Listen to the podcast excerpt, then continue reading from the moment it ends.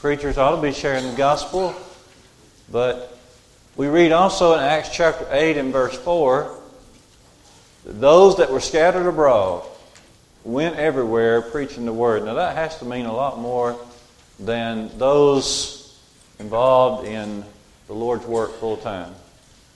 The Lord has always intended that His people share the good news salvation.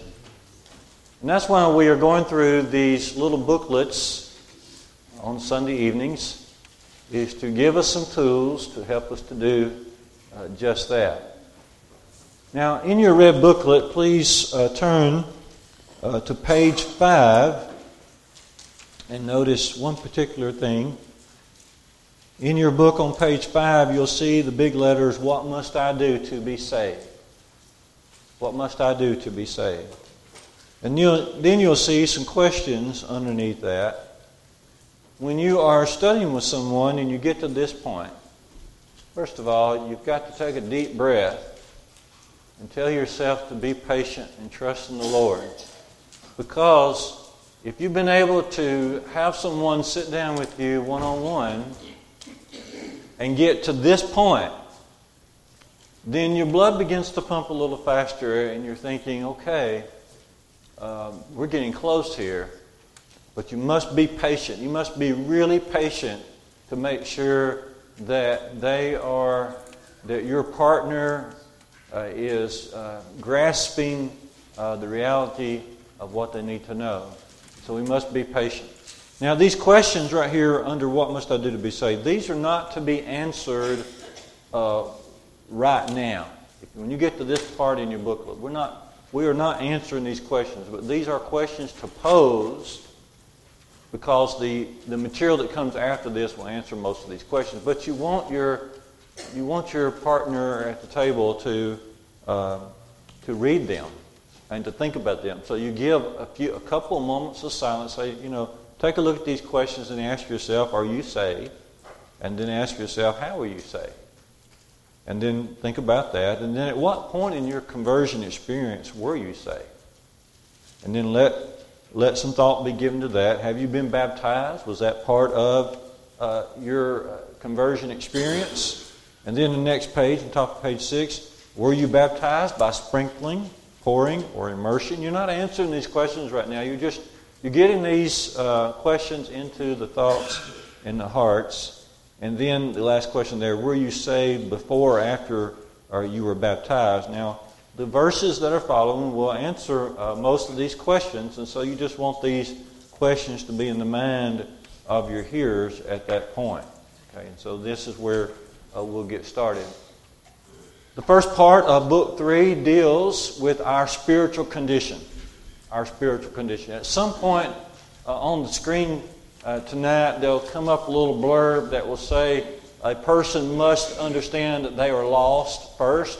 We do not baptize saved people. That is, that is as fundamental uh, uh, with the Bible as you can possibly be. We do not baptize saved people. Baptism is not for saved people.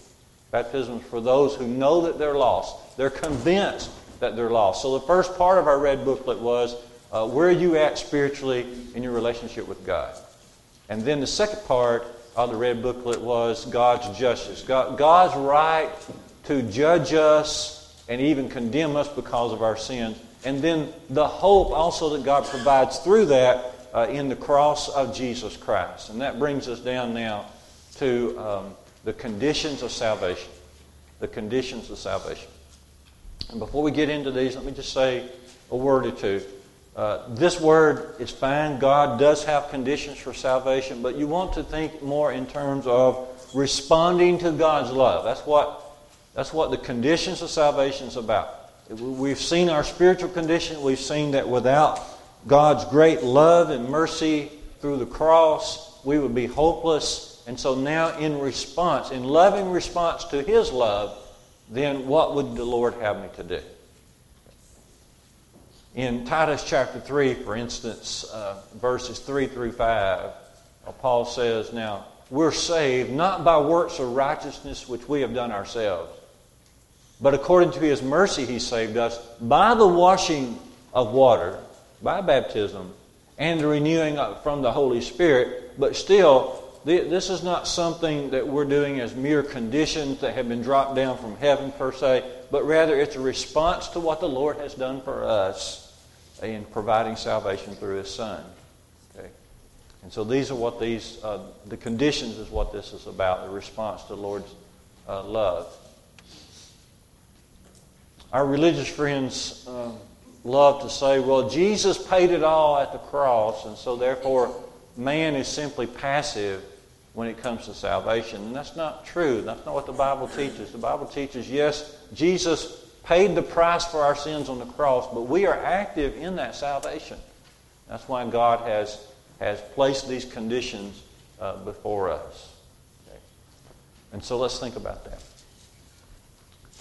Notice uh, here in John uh, chapter 3 this condition. John 3:16 says, "For God so loved the world that he gave his only begotten son that whosoever believeth in him should not perish but have everlasting life." And so here's the question. The condition stated here is what? Okay, believing. Okay, and then again, Jesus says in John 8 and 24, "I said therefore unto you that you shall die in your sins, for if you believe not that I am He, you shall die in your sins." And then the question is this: Will you be saved if you do not believe in Jesus? Okay, that's a Next condition, uh, Acts 17, verse number 30. Paul, as you remember, in the city of Athens, and he comes to uh, this conclusion. He says, And the times of this ignorance God winked at, but now commands all men everywhere uh, to repent. So the condition stated here is what? Repentance. So your partner there at the table, and you're, you're simply letting this uh, be answered, and you're not really uh, saying a lot uh, up to this point. And then Further, on repentance, uh, this passage is brought out, which is a very good one to uh, consider. Paul's uh, statements in 2 Corinthians chapter 7, verses 9 and 10. He says, Now I rejoice not that you were made sorry, but that you sorrowed to repentance, for you were made sorry after a godly manner, that you might receive um, damage by us in nothing. For godly sorrow works repentance to salvation not to be repented of. But the sorrow of the world works death. Okay. So the question is this Is merely being sorry for your sins the repentance that God has in mind? Okay, no, not being just sorry. Okay. Does repentance demand that the sinner turn from his sins? A yes. Now, while you're at that passage, you'll notice there are two different kinds of sorrow mentioned. Now, what I like to do right here is uh, tell me the difference between godly sorrow and worldly sorrow. And just let whoever you're sitting down with, let them answer that. They'll answer that. They'll say, clearly, worldly sorrow is, is the kind of, of repentance you do because you've either been caught or the circumstances just causes you to stop doing what you're doing. But you're not doing it because you respect and love God and have listened to Him. You're doing it because the circumstances in your life just tell you to do it. And they'll answer that uh, for you. But it's a good one to see the, both the godly sorrow and the worldly sorrow in 2 Corinthians 7. So a condition of uh, repentance. Jesus comments on this also in Luke 13, verse 3. I tell you, nay, but except you repent, you shall all likewise perish.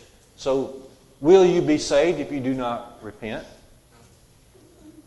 Right? No.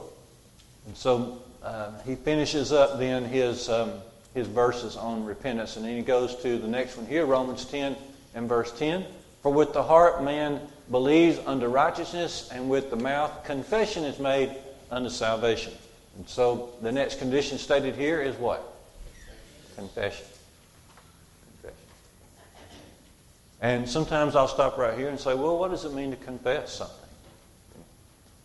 And the basic idea is that you are agreeing to something. You're, you're saying the same thing that someone else has said. You're confessing something.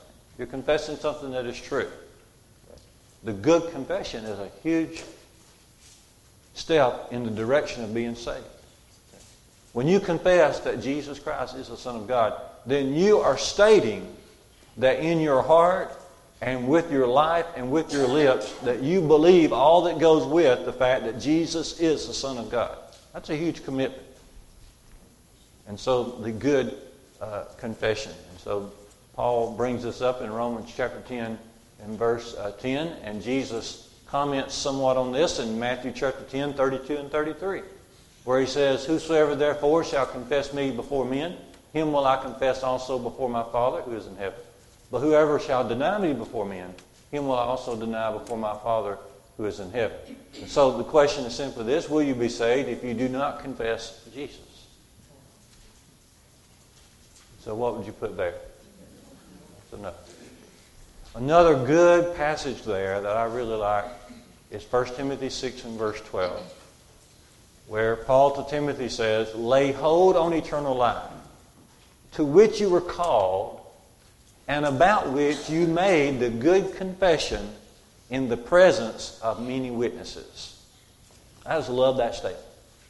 Paul is reminding Timothy of the courage he needs, and he takes him back to his conversion. conversion. Timothy, do you remember you made the good confession before many witnesses? So you need to retain that courage and have more courage as, as time moves on. Paul was looking at a time where he would eventually not be there, and Timothy would have to gain more and more uh, courage.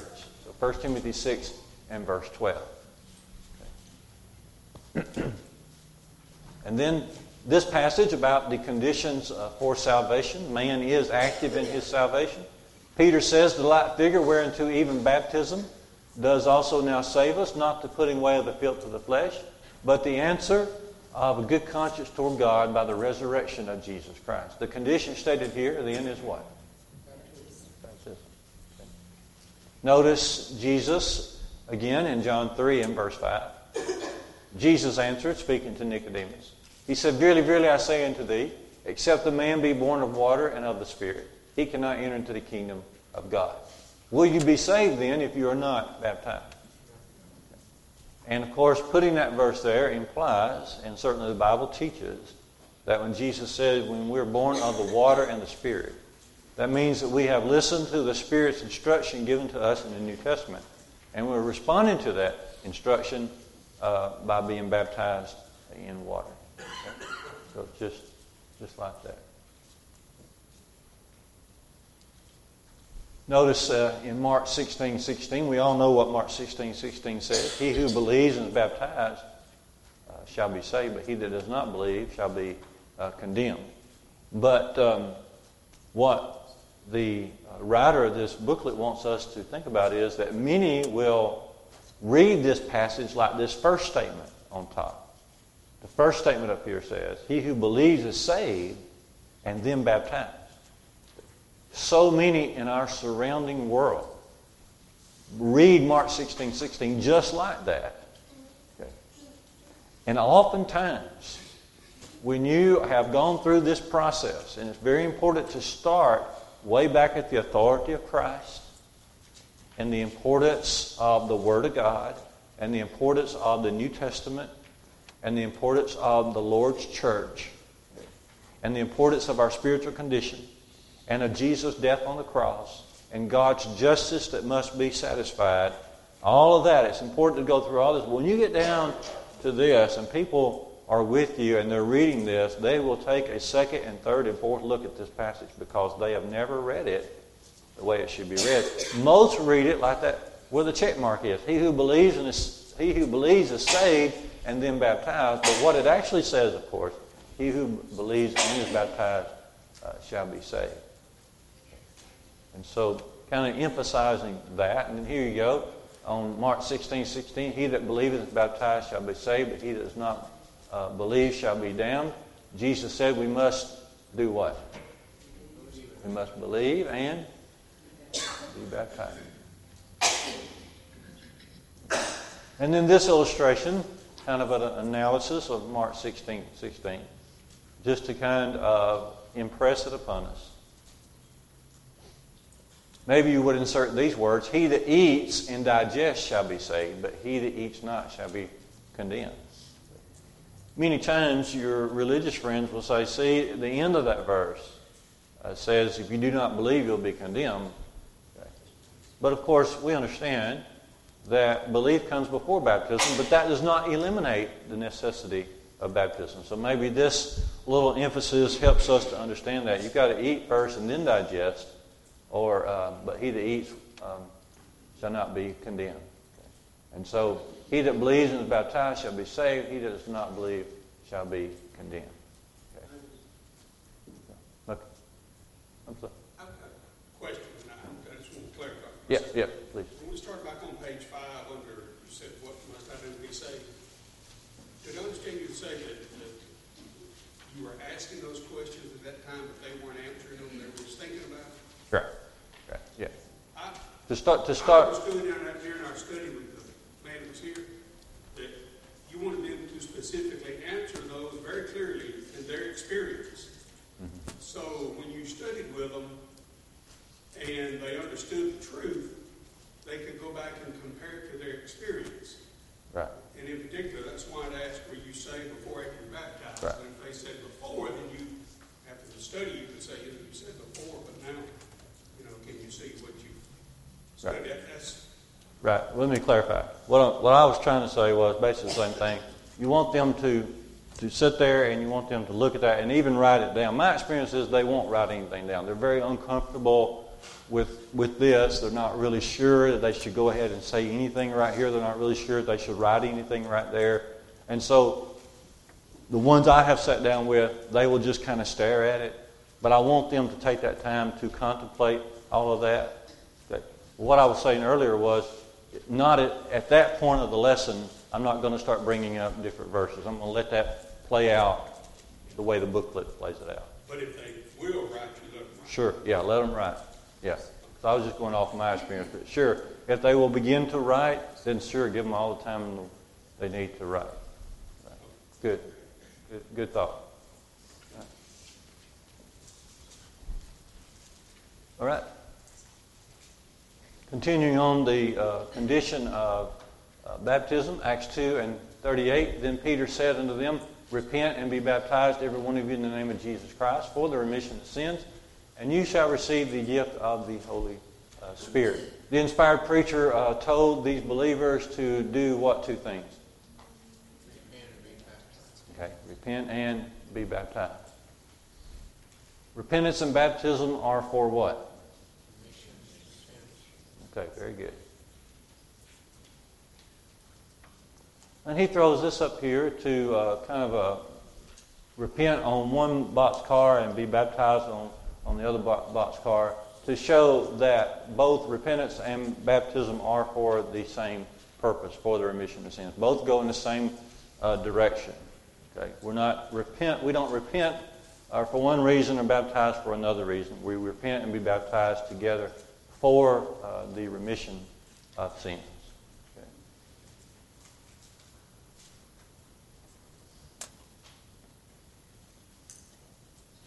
All right. Still speaking of um, the conditions for salvation, he will now begin to impress upon us the importance of being in Christ. So let's notice that for uh, just a couple of minutes. Ephesians 1 and verse 3 Blessed be the God and Father of our Lord and Savior Jesus Christ, who has blessed us with all spiritual blessings in the heavenly places in Christ. And so, are all spiritual blessings in Christ? Yes or no?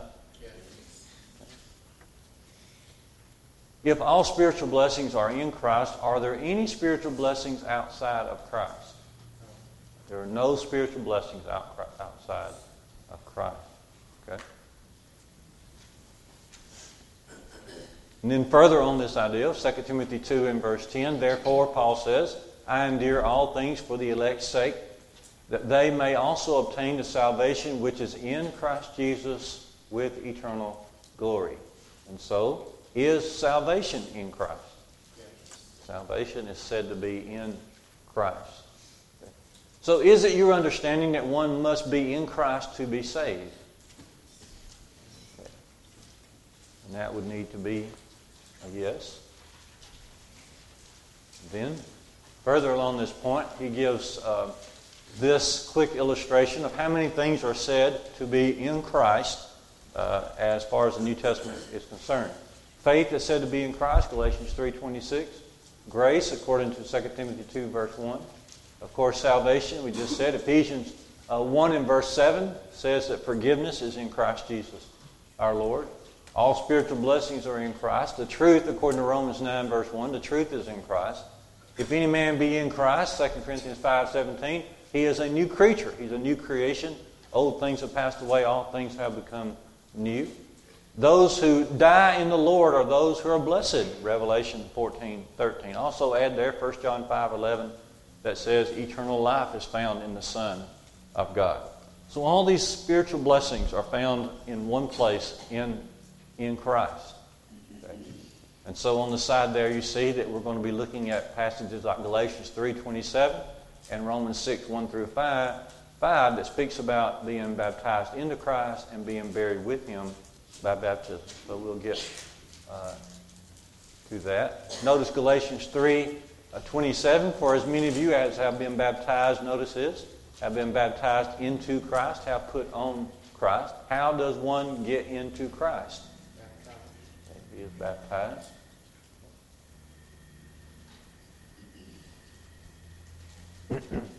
and we're remembering that all spiritual blessings are in Christ. Ephesians 4, uh, verse 5 says, There is one Lord, one faith, and one baptism. And so, is there more than one valid baptism in God's will today? No.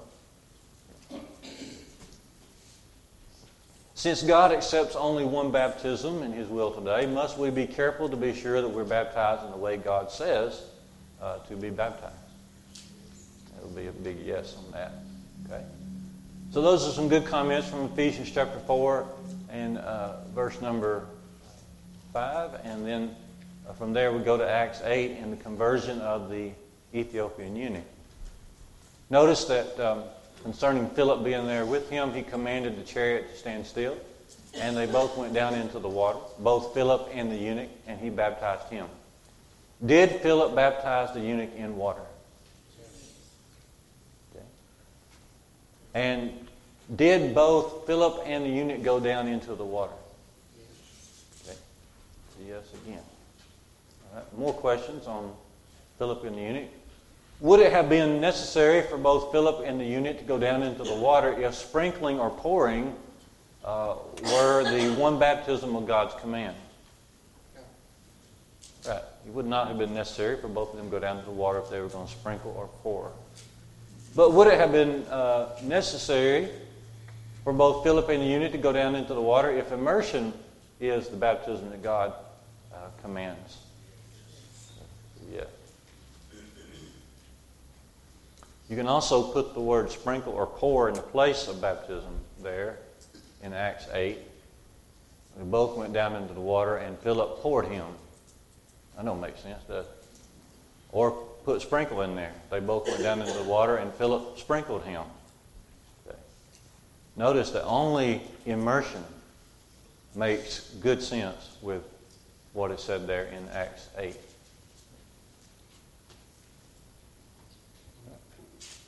Again, 1 Peter 3.21 is brought out concerning the condition for salvation. The light figure whereunto even baptism does also now save us.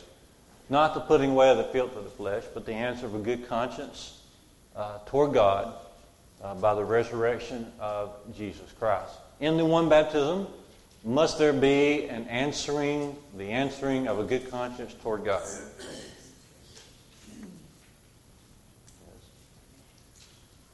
Can a baby conscientiously accept baptism as a command of God? Okay. That's, that's a good question to ask right there. The candidate for baptism, as our booklet has brought out, has understood his or her spiritual condition. And that creates within them a bad conscience. Their conscience is bothering them. It's aching. What can they do? What can they do to help this situation? What's the remedy? Well, Peter says that baptism is a big part of that appealing to God. I like the word appeal a little bit better than answer here. That appealing, I'm appealing to God. In my submission to Him, I'm appealing to Him for that good conscience. I want that good conscience. Is baptism a part of the process of being able to receive that good conscience. And Peter uh, definitely says that it is. Another passage to consider in, in relation to this is Hebrews 9, in verses 13 and 14. Constant comparisons, as you know, in the book of Hebrews between the Old Covenant and the New. Notice this statement Hebrews 9, 13 and 14. For if the sprinkling of defiled persons with the blood of goats and bulls and with the ashes of a heifer sanctified one for the purification of his flesh, how much more will the blood of Christ, who through the eternal Spirit offered himself without blemish to God, to purify, notice this, to purify our conscience from dead works to serve the living God. What is it that purifies our conscience? The blood of Christ. Where do you contact that blood? Well, notice what Peter says. Peter also throws in the fact that baptism is a part of receiving that pure conscience. So, which is it? Is it the blood of Christ or is it baptism? It's both. Okay, we are active in the salvation that God has brought our way through Jesus. This from Romans 6 in regard to the condition of baptism. Know ye not that so many of us, as were baptized into Jesus Christ, were baptized into his death, therefore we are buried with him by baptism into death, that like as Christ was raised up from the dead by the glory of the Father, even so we also shall walk in newness of life. For if we have been planted together in the likeness of his death, we shall also be in the likeness of his resurrection. Don't you love that? Verse 5. Romans 6, verse 5. When we're baptized, we are planted together with Christ. You know, Galatians 3.27, we put on Christ. When you're baptized into Christ and you put on Christ, what, what is the situation if you do not, if you are not baptized into Christ? Well, the opposite of that is you don't put on Christ. If you're not baptized for the remission of sins, then you're not planted together uh, with Him. So notice this question Does the Bible describe the one baptism as a burial in water? Yes, it does. Good. And gives this picture. Uh, he calls this uh, the gospel enacted and then the gospel uh, reenacted. Okay. You know, so many ways you can describe uh, these matters. But when he speaks of the gospel enacted, he's talking about the, basically the facts of the gospel. The gospel is enacted by the death, burial, and resurrection of Jesus. But it's reenacted. That is, we come in contact with those with that wonderful act of love uh, through dying to sin and through being buried in water and then raised to walk in newness of life. Jesus was brought back by the power of God. He walked around on this earth for 40 days, alive as ever people eating with him, talking with him, listening to him, learning from him. And then they watched him go back up into the sky. Just uh, alive by the power of God. Even so, even so, through Christ, we who are dead in sin, we can die to sin by being buried in water, which reenacts, in a sense, the death, burial, and resurrection of Jesus. We die to sin, we're buried in water raised to walk in newness of life. God gives us our spiritual life back, just like He gave Christ His, his physical life back. He overcome death. He broke the, the, uh, the boundaries of death. And He came back to life so God can bring us out of our spiritual death uh, as well. I was taught um, a similar way I would, I would listen a lot of times to my wife's uh, father who preached, and he would always talk about the facts, the commands, and the promises of the gospel. The facts of the gospel are the death, burial, and resurrection of Jesus. The commands of the gospel, of course, is hear, believe, repent, confess, be baptized, live faithful. And then the promises of the gospel are so many. All these blessings in Christ, remission of sins, eternal life in Christ, uh, salvation in Christ, all the things that are found in Christ. And so, many ways to explain this, but the reason there are so many ways to explain this is because the gospel is so fundamental and simple to uh, grasp. Romans 6, uh, 3 through 5, we read that. Now, uh, notice this question Does the Bible describe the one baptism as a burial in water? Well, yeah, it does. And where do we get the benefits of the death of Jesus? In the baptism. We're baptized into Christ. We're baptized into the death of Christ. And it is in the death of Christ that he shed his blood, and you know uh, the blessings of that.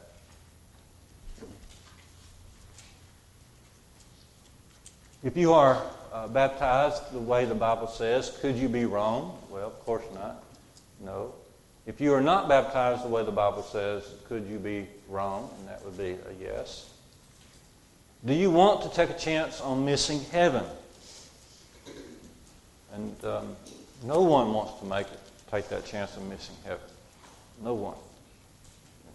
Try to imagine yourself, you're sitting down with someone, these questions are getting very, very tender, and oftentimes uh, people begin to, you know, shed tears because they realize that the truth has been there, and this makes complete sense because we're not making up. There's no man's opinions being thrown in here at all. Do you believe Jesus Christ is the Son of God? You do. As we have seen, Jesus commands uh, repentance. Are you willing to start making the changes in your life that Jesus commands us to make and to live for God? Okay. Uh, most likely, a person's not going to stay with you this long in these booklets if they're not willing to answer yes to many of these. Have you been baptized in the name of Jesus Christ for the remission of sins?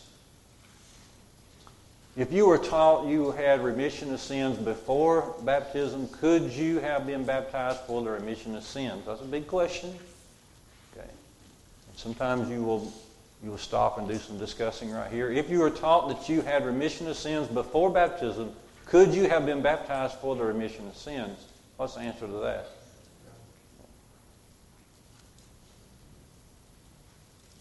If you were taught that you were saved before baptism, could you have been baptized to be saved? It's another no.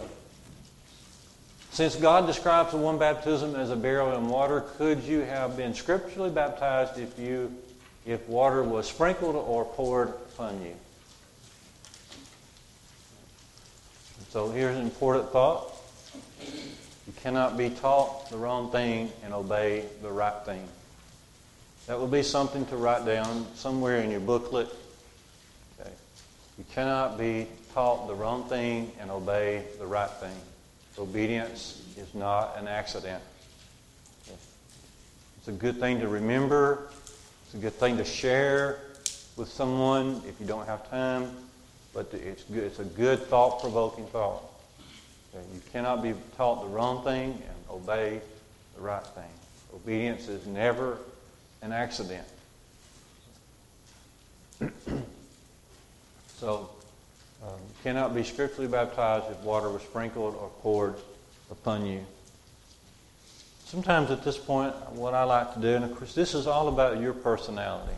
Okay? I grew up playing baseball, so I just think in these terms. But a lot of times, I'll just take a, a little scrap piece of paper and I will draw, you know, four base. I'll draw a baseball field and I will say, you know, we need to cover all the bases of baptism.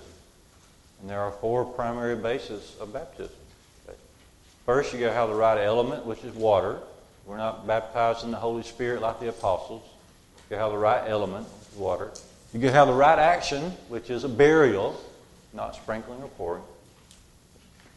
The right person has got to be baptized. You've got to have the right candidate to be baptized. You've got to have someone who, who believes in Jesus, Son of God, and who's willing to repent, willing to commit, willing to make the good confession. Okay. You've got to have the right person. And then the final base. You hit a home run in baptism. You've got to, it's got to be done for the right purpose, for the remission of sins. Anything that you can do to kind of just illustrate or um, help help someone think in the right uh, direction. And so, more thought provoking uh, questions. Have you been baptized? How old were you when you were baptized? circled the word that describes your baptism? If you have been baptized, were you saved before or after uh, your baptism?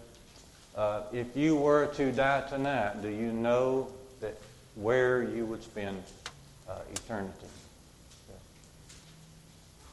Acts 22 and 16 is brought up here. Another little good parallel passage where Ananias tells, um, tells Saul. Now, obviously, Saul has now come to a belief in Jesus by him um, not eating uh, for three days. He's obviously in a, in a state of remorse. And um, so he's ready to hear the rest of the gospel. And Ananias comes and says, Why do you tarry? Arise and be baptized and wash away your sins. Notice uh, the options given here. Option number one is to do it in this order call on the name of the Lord, have your sins forgiven, be saved, and then be baptized later. Or does option number two fit Acts 22 16 better? To be baptized, have your sins washed away, be saved, and now in that process you're calling on the name of the Lord simple order of how the Lord has placed things in Scripture can go a long uh, way. So notice that from Acts 22 and uh, verse 16. John 14, 15, more encouragement to obey. Jesus said, If you love me, keep my commandments. So here's the question If you really love Jesus, will we want to obey him? What's the answer? Do you love Jesus? Do you want to obey him? Since Jesus wants you to be baptized, and now that you understand the importance of being baptized uh, right now, would, wouldn't you please Jesus for you to be baptized uh, right now? Ephesians 5.23, for the husband is the head of the wife, even as Christ is the head of the church, and he's the Savior of the body. Jesus, then, the question is, Jesus is the Savior of the what? Ephesians 1 22 and 23, the Lord has put all things under his feet and gave him to be the head of all things to the church, which is his body, the fullness of him that fills all in all. Then the church is also called the what? Ephesians 4 verse 4 says there is one what? There's one body and one spirit, even as you're called, and one hope of your calling. So, how many bodies are there? Spiritually, one body. Do you want to be in the church or body of Christ that has, He has promised to save? Yes, you do want to be in that. So, how do you get into that body? 1 Corinthians 12 13. For by one Spirit are we all baptized into one body, whether we be Jews or Gentiles, whether we be bond or free and have all been made to drink into one spirit. How does one get into the Lord's church? And do you want Jesus to add you to his church? And when would you want that to happen?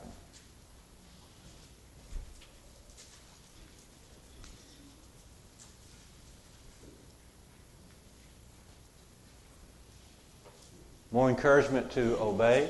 James 4, 13 and 14. Go to now, ye that say today or tomorrow we will go into such a city and we'll continue there a year and we will buy and sell and get gain, get grain.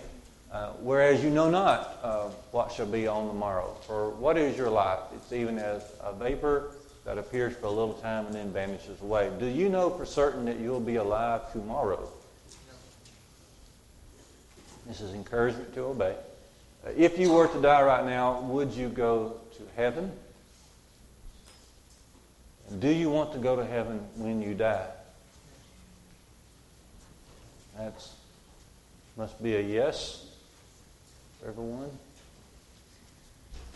More encouragement, 2 Corinthians uh, 6, verse 2, Paul saying, I have heard thee in the time accepted, and in the day of salvation have I secured thee.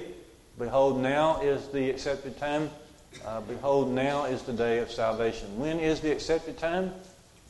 Now. When is the day of salvation? And has God, has God promised you or any of us another day to make things right with Him? When should you be baptized into Christ? Are you ready to be baptized uh, right now? So, the good thing is that you're sitting with someone and they're reading this for themselves, and you're not just saying just a whole lot. And the very words themselves are convicting uh, someone with a good and humble heart. Revelation 14:11 is also an encouragement. The smoke of their torment ascends up forever and ever, and they have no rest day or night. Who worship the beast and his image, and whoever receives the mark of his name. Will those in hell be tormented forever and ever? Or will they ever have any rest? Do you want to suffer with them forever and ever in that awful place? So, what is happening here is two modes of encouragement the goodness of God, but also the severity of God. Romans 11 22 mentions uh, both. Revelation 20, verse 15 Whoever was not found written in the uh, book of life was cast into the lake of fire. If any was not found written in the book of life, he was done what? What happened? Cast in the lake of fire. Is your name written in the book of life? And do you want God to write your name in the book of life? Sure you do. What must you do to have your name recorded in God's book of life? Must obey. Do you want Him to write it there right now?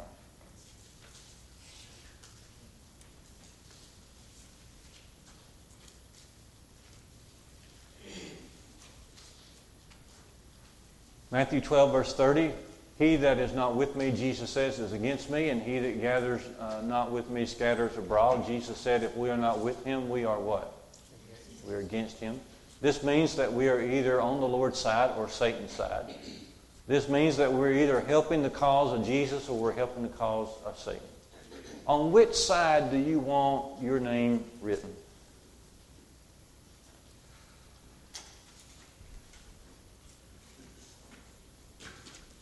And then that is an appropriate way of ending the discussion.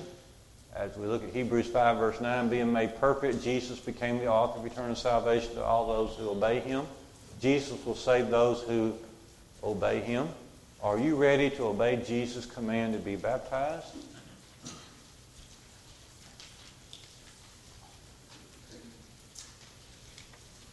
Must we obey Jesus to be saved eternally? Yes, we are. Yes, we must. Will you obey him uh, Revelation 2, verse 10 says, Be faithful unto death, and I'll give you the crown of life. Must we follow Jesus faithfully to be saved eternally? Yes, we must. That's part of our commitment that we're making to Christ at this time. Jesus says, Seek ye first the kingdom of God and his righteousness, and all these things will be added unto you.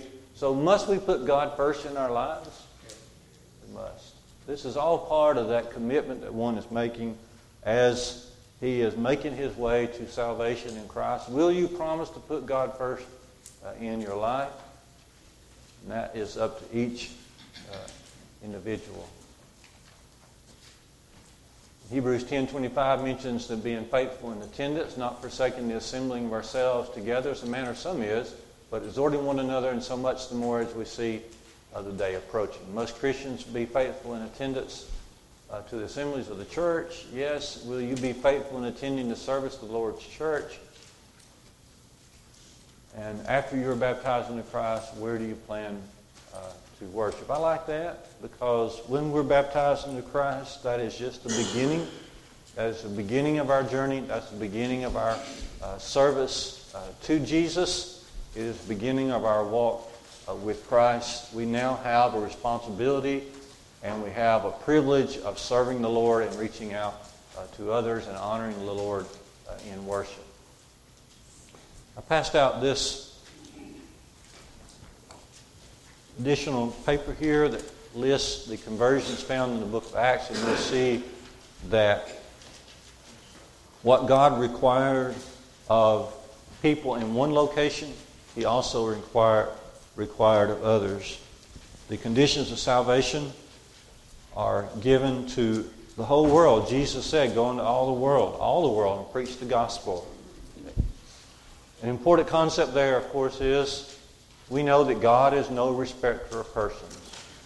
He will not require one person to meet a certain set of conditions and then allow another person to go a different way and also receive salvation. The same conditions were spelled out for those in Jerusalem as were spelled out for those in Athens.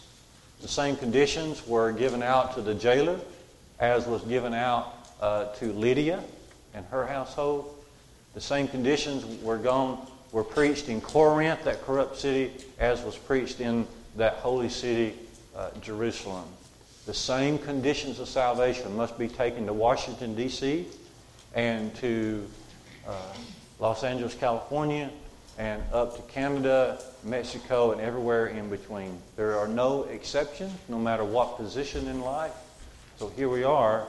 God is no respecter of persons. And so, so much that we can share with other people, and these booklets help us to do uh, just that. You will find a way as you get started uh, with these booklets, you will find a way. Mostly, you will just need to be silent and let the Word of God uh, do the talking. One of the hardest things we face is to get out of the way, stay out of the way. We just want to be a link between uh, someone needing salvation and the Lord who can offer salvation, and we need to keep ourselves out of the way. So this evening, we also, as we always do, we offer salvation. It's not really us offering it, it's the, it's the Lord offering it. It's, he offers it all the time.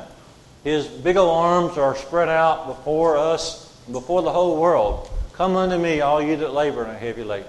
If we can assist you with gospel salvation this evening, please make that known right now as we stand together and as we sing.